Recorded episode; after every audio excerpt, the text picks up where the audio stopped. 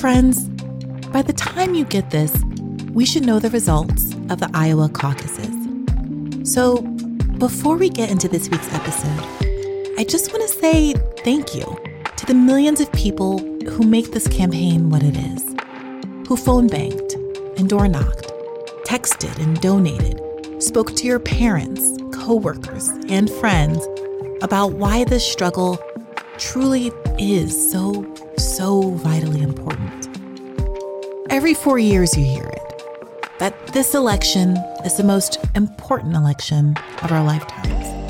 Well, there's a case to be made that this year, it's true. It's not just that we have a corrupt demagogue in the White House who rules through fear, division, and intimidation. It's not just that we've reached levels of wealth inequality unmatched since the Gilded Age, a plutocracy so imbalanced that we have a billionaire openly trying to buy this election.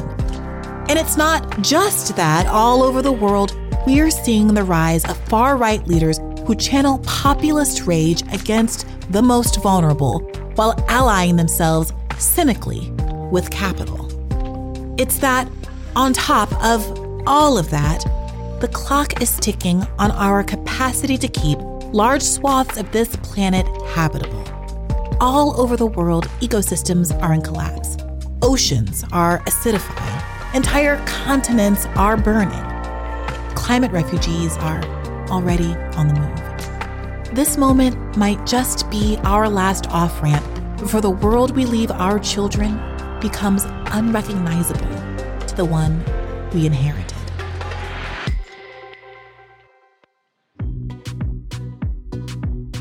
This campaign and the movement behind it are our best possible chance to head that future off at the pass and to reverse trend lines that, no matter what the Wall Street Journal and Economist might tell you, have been heading in the wrong direction for decades. And the truth is that we here at HQ are riding a tiger that is a genuine movement, one made up of all of you. That phrase, not me, us, is so much more than a slogan. It's a guiding philosophy that speaks to solidarity, mutual support, and extending a hand to those who need one. Because frankly, we all need solidarity at some point in our lives. Perhaps no one understands that solidarity is at the heart of liberation better than my guest this week, Barbara Smith. If you're not already familiar, Barbara Smith is one of the preeminent Black feminist activists in American history. She was one of the founding members of the Combahee River Collective, the class conscious, sexuality affirming Black feminist organization that birthed the term identity politics, and she has advocated for substantive equality and solidarity through her writing, her activism, and her time in elected office. Last week, I caught up with her and I asked her why she, an expert on the interlocking oppressions of race, class, gender, and sexuality, supports Bernie Sanders to be the next president of the United States.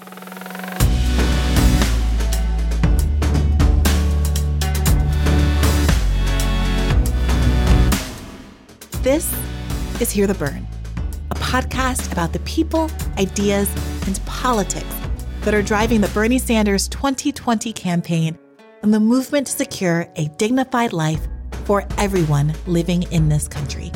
My name is Briahna Joy Gray, and I'm coming to you from campaign headquarters in Washington, D.C.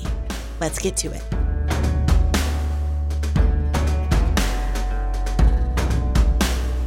Barbara Smith, I am so honored to be able to talk to you today. I've been a long time admirer of your work, but for those who aren't as familiar, could you introduce yourself?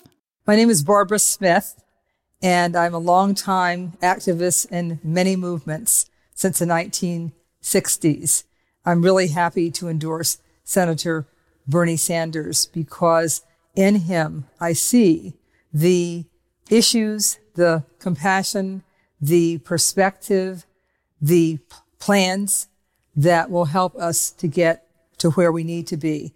as a society. Why is that? Well, we have so many injustices in this version of democracy that have not been addressed. We have systemic oppressions. And I think I'm, in fact, I don't think, I know that he's the only candidate who has an understanding of why things are the way they are. The fact that we do have people who work three jobs every day and don't have quality housing. Their kids don't have access to really good schools, don't have access to health care. All those things that everyone deserves to have. That's what Bernie Sanders stands for. And that's what he wishes to share and bring to everyone in the United States. Can you help explain why you have such authority to talk about interlocking oppressions? Well, the reason that I am thought to have authority around interlocking oppressions is because of the fact that, as I mentioned, I've been politically active and politically active in left of center formations ever since the 1960s. Uh, the reason I have that expertise or that uh, relationship to talking about interlocking oppressions or intersectionality is because in the 1970s, I was involved with starting a black feminist organization based in Boston, where I lived at the time. And the name of that organization is the Combahee River Collective. We did political organizing around issues of race, gender, sexuality, class, and a lot of other things as well. So we were organizers. We were not just theorists, but we did write in 1977 something that most people know us for, which is the Combahee River Collective Statement. And in that statement, we talked about how the systems of oppression are interlocking and that those systems create the conditions of our lives. And by our lives, we meant us as black women.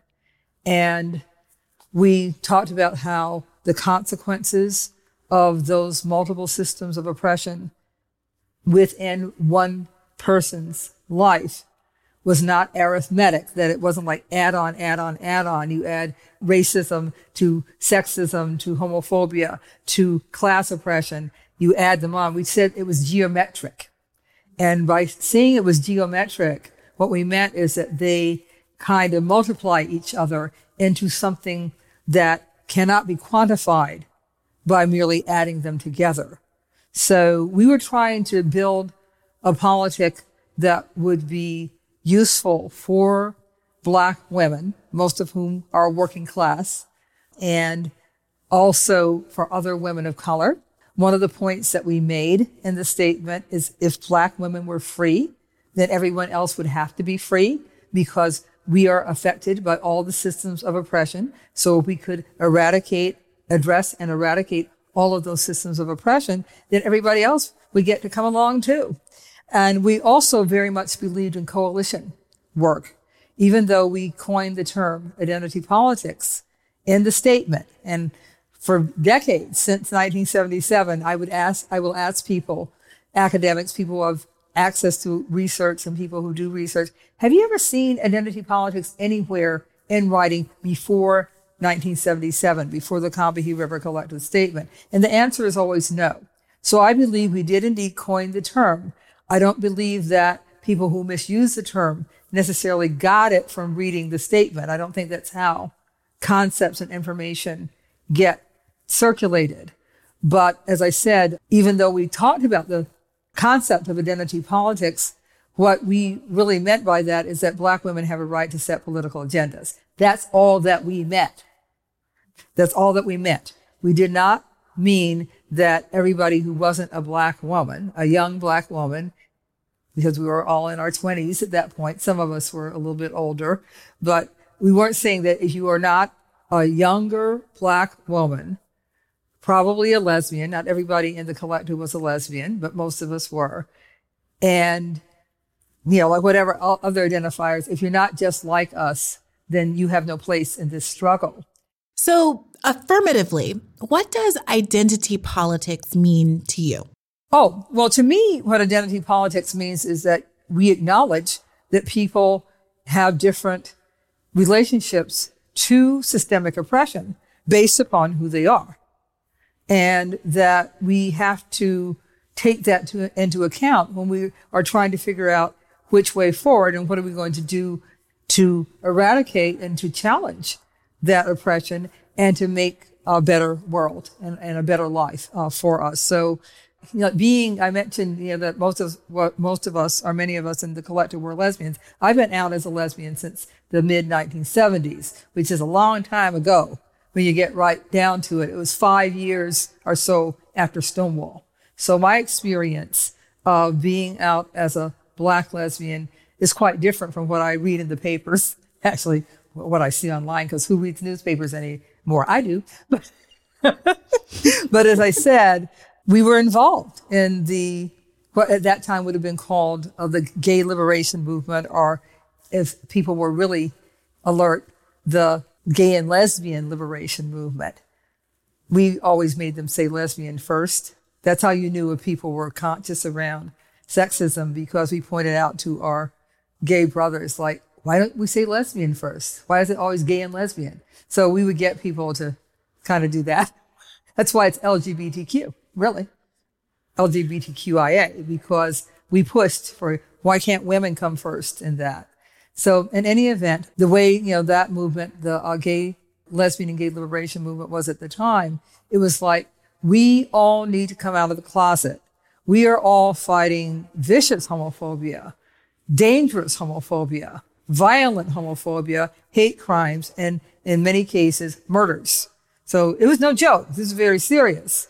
But what identity politics would bring to that was that, yeah, but if you are a black trans woman, you're in a different relationship to those issues that seemingly have been already defined. So we have to look at the specificity of who we are to figure out the solutions for what we face. What do you see in Bernie's campaign or his messaging that's driven you to want to endorse him? The reason I really trust Bernie Sanders and his candidacy, both in 2016 and now, is because I know he comes from a political place historically that looked at what was going on and faced what was going on with reality as opposed to hype and propaganda. So I feel like there, there's so many myths, so many stories, so many fictions about what it means to be here in the United States of America. And a lot of it just isn't even accurate. You know, the founding doc- documents and all men are created equal and blah, blah, blah, blah, blah. It's really interesting how there can be a reputation that the nation has a reputation for certain things. And then you don't even have to go very far. You know, you don't have to dig deep. You know, you just look at genocide of the indigenous people and those who were not murdered were removed from their uh, homes and from their land and chattel and chattel enslavement. And it's like, oops. And I really feel like Senator Sanders, because of the kinds of political involvement that he came from and comes from the fact that he was a part of the student movements of the 1960s, that he was a part of the civil rights struggle, the fact that he did oppose the war in Vietnam and worked to end the war in Vietnam. I trust all that because I was involved in all that too. So that's really, it's kind of a generational gut feeling. uh, like, yeah, I know where he's coming from because we were, we were in it together. We do not know each other, but we were in struggles together. The struggles that shaped our present, that we take certain things for granted, like, for example, that black people can walk into the front door of a restaurant or a hotel and ride anywhere they wish on public transportation. That's all taken for granted now. And trust me, in his life and my life, because we're practically the same age, that was not anything that you could take for granted at the time because it was not permitted. So as I said, I just have this affinity, this kind of connection to what he stands for. A person of integrity. He's a person of integrity. And I, and I have really good instincts around that too, because I try to be such myself. But I just have this uh, understanding that he wants the best outcomes and the best life for all of us, not just for some of, some of us. He talks about the 1% versus the 99%. That's real. And that comes out of movements too. Occupy Wall Street popularized and brought forth the concept of the 99%, the majority. That's more than the majority. That's practically everyone. And the 1%. And we live in a society that has vast income inequality, which means that we live in a dysfunctional society with a dysfunctional economy. So, what ignited your activism? What what radicalized you? I was born in 1946, and that means that I was born into Jim Crow. Jim Crow was absolutely what was happening everywhere in the United States, and it did not make any difference that I was growing up in Cleveland, Ohio. And because of the objective circumstances of what it meant to be black in the mid 20th century, that was politicizing in and of itself. And it just so happens, uh, luckily, that my growing up years and my coming of age years completely dovetailed and coincided with the civil rights struggle. So we would come home from school in 1959 and what was on TV but the desegregation of Little Rock High School. And we were in junior high school, my sister and I in 59, but we understood what was going on. We could see what was going on. We had a civil rights movement in Cleveland. And like in many northern cities, our civil rights movement focused upon school desegregation. Many, many, many of the schools in Cleveland were both segregated and substandard. They would send uh, classes of black students to white schools, but they kept them in segregated classrooms within the white schools in Cleveland. And they would not let the kids eat in the cafeteria, participate in any after school activities, and probably couldn't even go out on the playground. That's Cleveland, Ohio in the 1950s going into the early 60s. So you take the black kids out of their overcrowded black school, you put them in a white building, and you keep them in a segregated classroom. So the civil rights movement was focused on school desegregation and protesting these schools that were being uh, built that would maintain segregation. My sister and I, uh, in 64, we were seniors in high school. And one of the things that the civil rights movement did, the leaders um, did, was that they really wanted to get students and kids involved in the struggle, particularly because a school boycott was being planned. And the Saturday before the boycott, this is April of 1964, there was a rally at a park in Cleveland that my sister and I went to. We wanted to go. By that time, we were making decisions about where we wanted to be and what we wanted to do. And a lot of it was political. And uh, we went to this rally, and it was a rally specifically for youth. And I never had had a feeling like that in my entire life. I couldn't believe what I was feeling and experiencing because we were being respected. People thought we were important. We were talking about important things. And from that day to this, I was just at a rally to stop a war against Iran on Saturday, a, a rally which I helped to plan. So obviously it took, you know, 1964, January 2020. Same thing. So people have heard that Bernie was an early opponent of the Vietnam War, but not everyone knows the history of his involvement with the Congress of Racial Equality. Can you help explain a little bit what CORE was and what it meant at the time? So the Congress of Racial Equality was basically a Northern civil rights organization, but I also have seen it characterized as one of the more left, if not the most left of the major civil rights organizations. After we graduated from high school, we were on our way to college, but uh, we had like the whole year basically until September to work. And one of the things that my sister and I decided to do was to try to volunteer for CORE. We asked the director of CORE if we could volunteer, and she allowed us to volunteer. And I often think if she, she had not been uh, Ruth Turner, I believe her name was Ruth Turner, legendary uh, person, if she had not been the leader, I'm just wondering what might have happened if these two teenage girls, as we were called at that time, had presented ourselves to someone else and said, we'd really like to do some work here.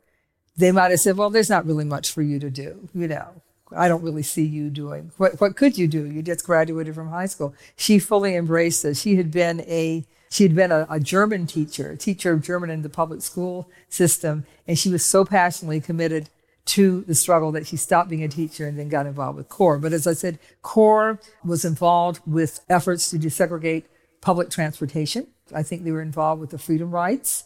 That was the organization that we gravitated to.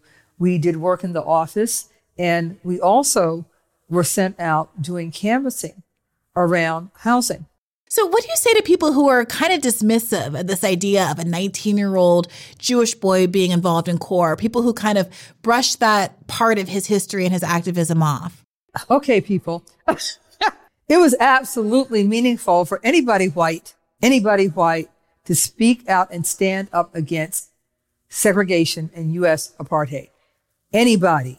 So there are lots of myths, as I said, about U.S. history. One of the myths is that most white people really didn't like the way that racism unfolded and they really didn't like all the bigotry and all the oppression and they were on the right side.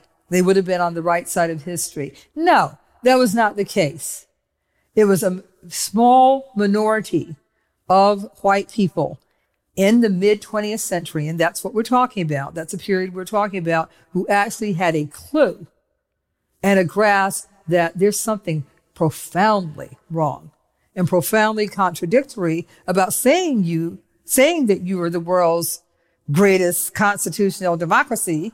And yet, and yet a major percentage of the people in your nation can't vote. Can't live where they want to live, can't go to school, can't bend over a water fountain and get a sip of water. I mean, it's, isn't it crazy? It sounds crazy, but that's what I lived through. That was the world I was born into. So it was absolutely meaningful for Bernie Sanders or for anyone else similarly placed in relationship to our white supremacist structure to say, no, I'm going to step away from that white skin privilege. I'm going to interrogate what is going on here around race. And then I'm going to do what most people never do. I'm going to actually put my body on the line and take a stand and work with those who, whose oppression we are committed to ending. That's what Bernie Sanders did. And see, because nobody studies history or teaches history the right way or whatever, and also are very prone to lying we can't help ourselves sometimes for what we don't know because we live in a situation where people want to keep the truth away from us. So it's not surprising that some people would say, oh, that's no big deal. It was a very big deal. It was a very big deal. And his counterparts were in Cleveland. They were white people and white ministers who took major hits. It was serious. One of the things about the civil rights era and the pre-civil rights era that I think also is not well understood, particularly in the South, is that nowadays when we frame Black Lives Matter, the movement for Black lives, and racial oppression, we focus a lot on the police because of the incredibly uh, detrimental relationship that policing agencies have with communities of color. That's very real. But the thing about that mid 20th century pre civil rights or during the civil rights era, every white person, particularly in the South, was a potential physical threat to your well being. So it wasn't just, and unjust is not the right word, it wasn't the police solely that you had to watch out for. It was like the guy at the gas station. It was the person at the store. Look what happened to Emmett Till. Emmett Till and his cousins, I believe, it would have been his cousins, they went, he was from Chicago. What did he know about Jim Crow? He was 14 years old. He was not prepared. And whatever he did or said, the, the white woman who was the catalyst for his annihilation, she said in later years that she was culpable and regretful about how that thing had unspooled. But as I said, you had to watch your back around lots and lots and lots of people because you were in a great deal of danger, and yet our people, uh, our people stood up.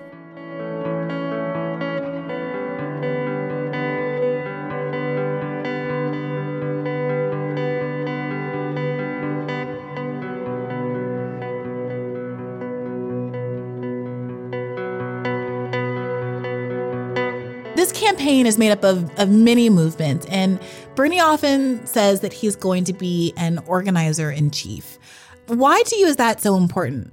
Uh, well, among other things, it's the answer to uh, many prayers.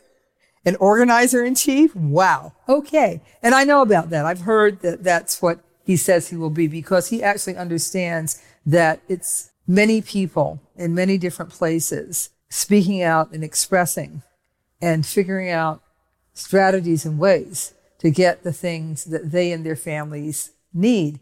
That's how change happens. I hear organizer in chief and I think, yay, yay, wow, finally. We have heard those words before, but I know that Bernie actually understands that what he's saying is that he will be taking his agenda from what people on the ground are concerned about and need and want and deserve.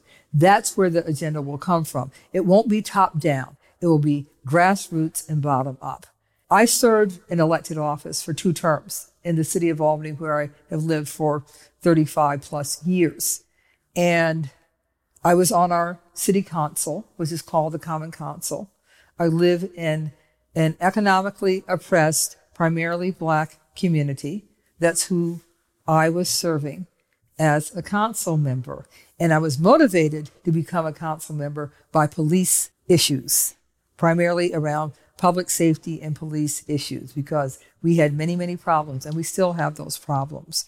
But that's what drew me to the possibility of running for office, which I never thought I would do, and then serving for two terms. The reason I bring it up is that that concept of being an organizer in chief I always say, you don't know what the people want until you talk to them and ask them.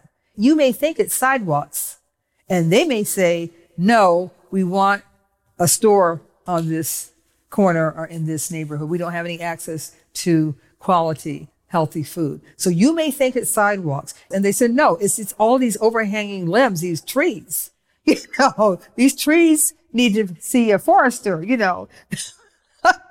And you don't know that. You can't make the stuff up in your head. You need to be really, really, really very, very conscious, almost studious to do a good job as a representative. You need to hear and find out what people are concerned about.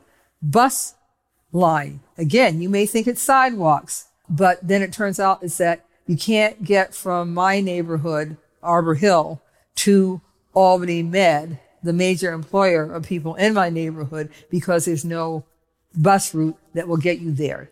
You have to listen to the people. And that's what Bernie does. That's why the movement is so strong, because he listens to the people. Where did you first learn about Bernie in the first place? I've known, I've known about Bernie Sanders for years because of living in upstate New York. And maybe even if I didn't live in upstate New York, uh, I lived in Boston for many years the fact that we live in the same area of the country and people are always talking about Bernie Sanders, this radical mayor of Burlington, Bernie Sanders, the Congress member, you know, and then Senator Bernie Sanders. It's like, I can't remember when I did not know about him. I worked on the 2016 campaign. I was invited to do work on the 2016 campaign with a different campaign structure. We had a lesbian, gay, bisexual, transgender, queer steering committee and I was asked to be a member of that. And I also did work on women's issues on the national level in that kind of consulting role. So I was very delighted to work on the 2016 campaign and work very hard on that campaign.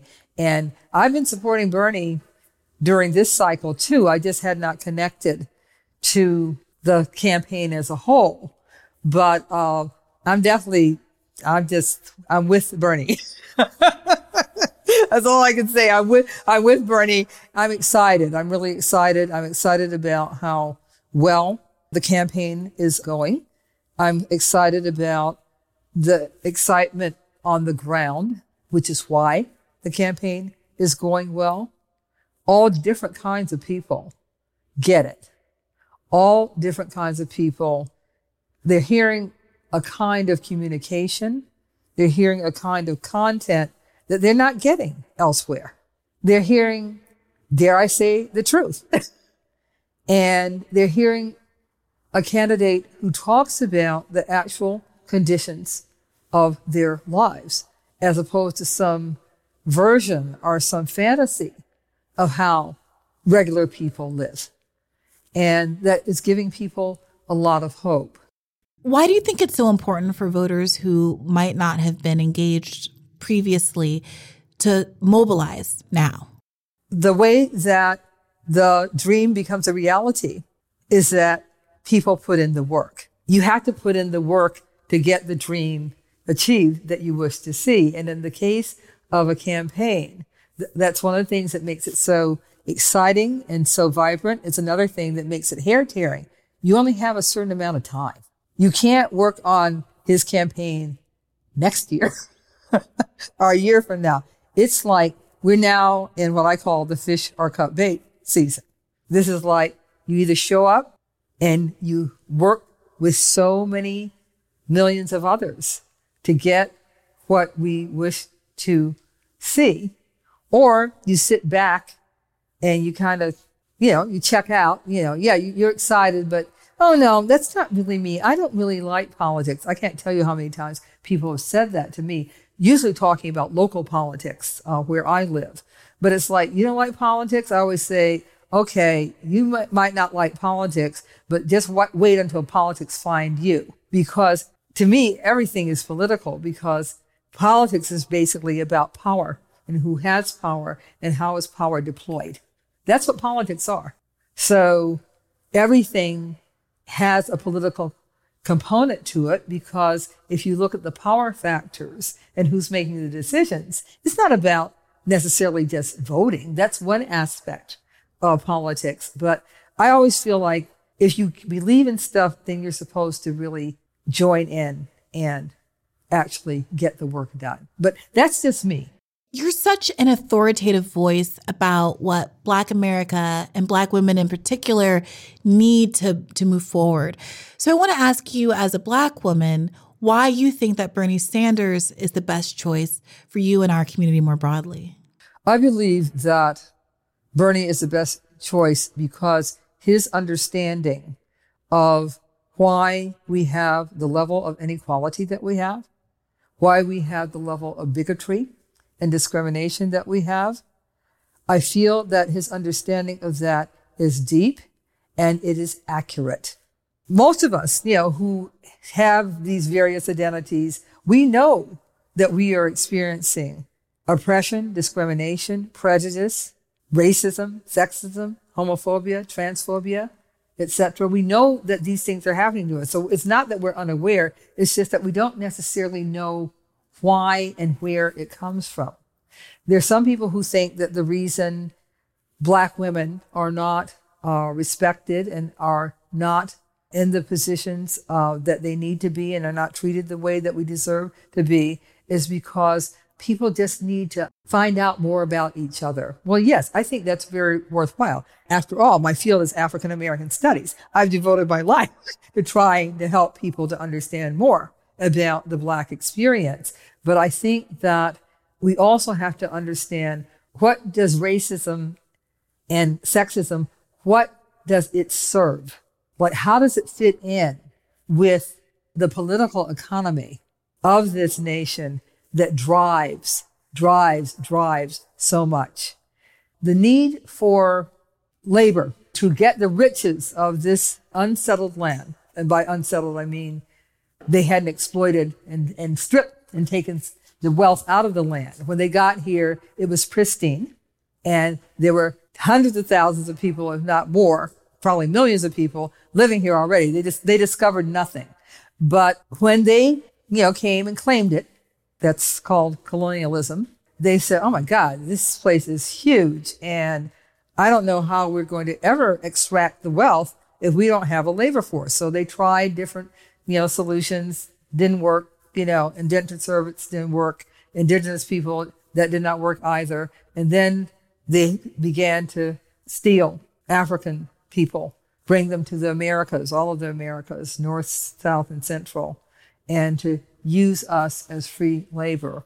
I don't know what their thought process was around the people who they were kidnapping, but it was this, the ideology of white supremacy followed the economic imperative. They made up an ideology of white supremacy to justify the super exploitation of black bodies. So which came first? The economic imperative of exploiting the land for profit. That came first.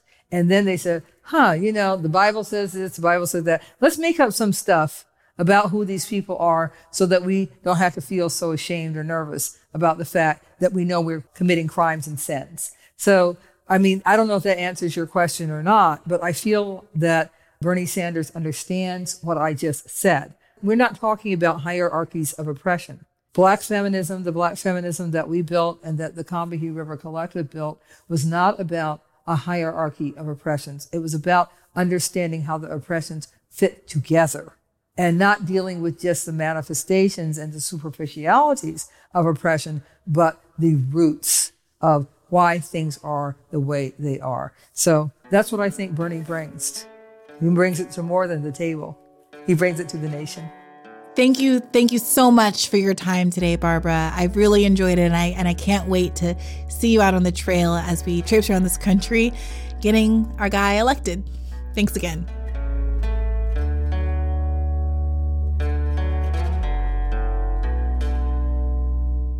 That's it for this week.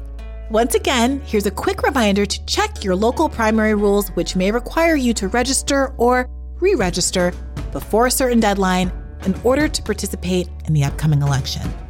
Check your local rules and make sure your voice is heard. Hear the Bern is produced by me, Briahna Joy Gray, Ben Dalton, and Christopher Moore. Let us know what you think at hearthebern at berniesanders.com or else take to Twitter with the hashtag Hear the Bern.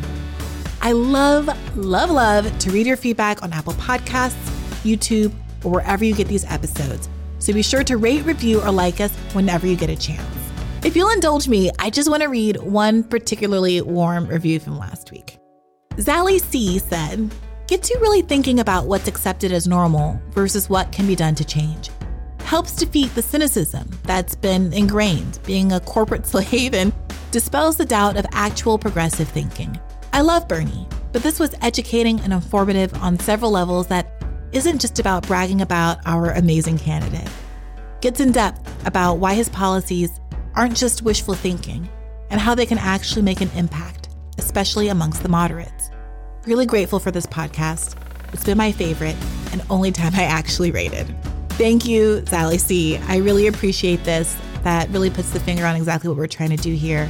And please let us know, all of you, if you ever have any topics um, or concerns that you want us to cover. We're listening, we're watching, and we're only doing this for you. Till next time.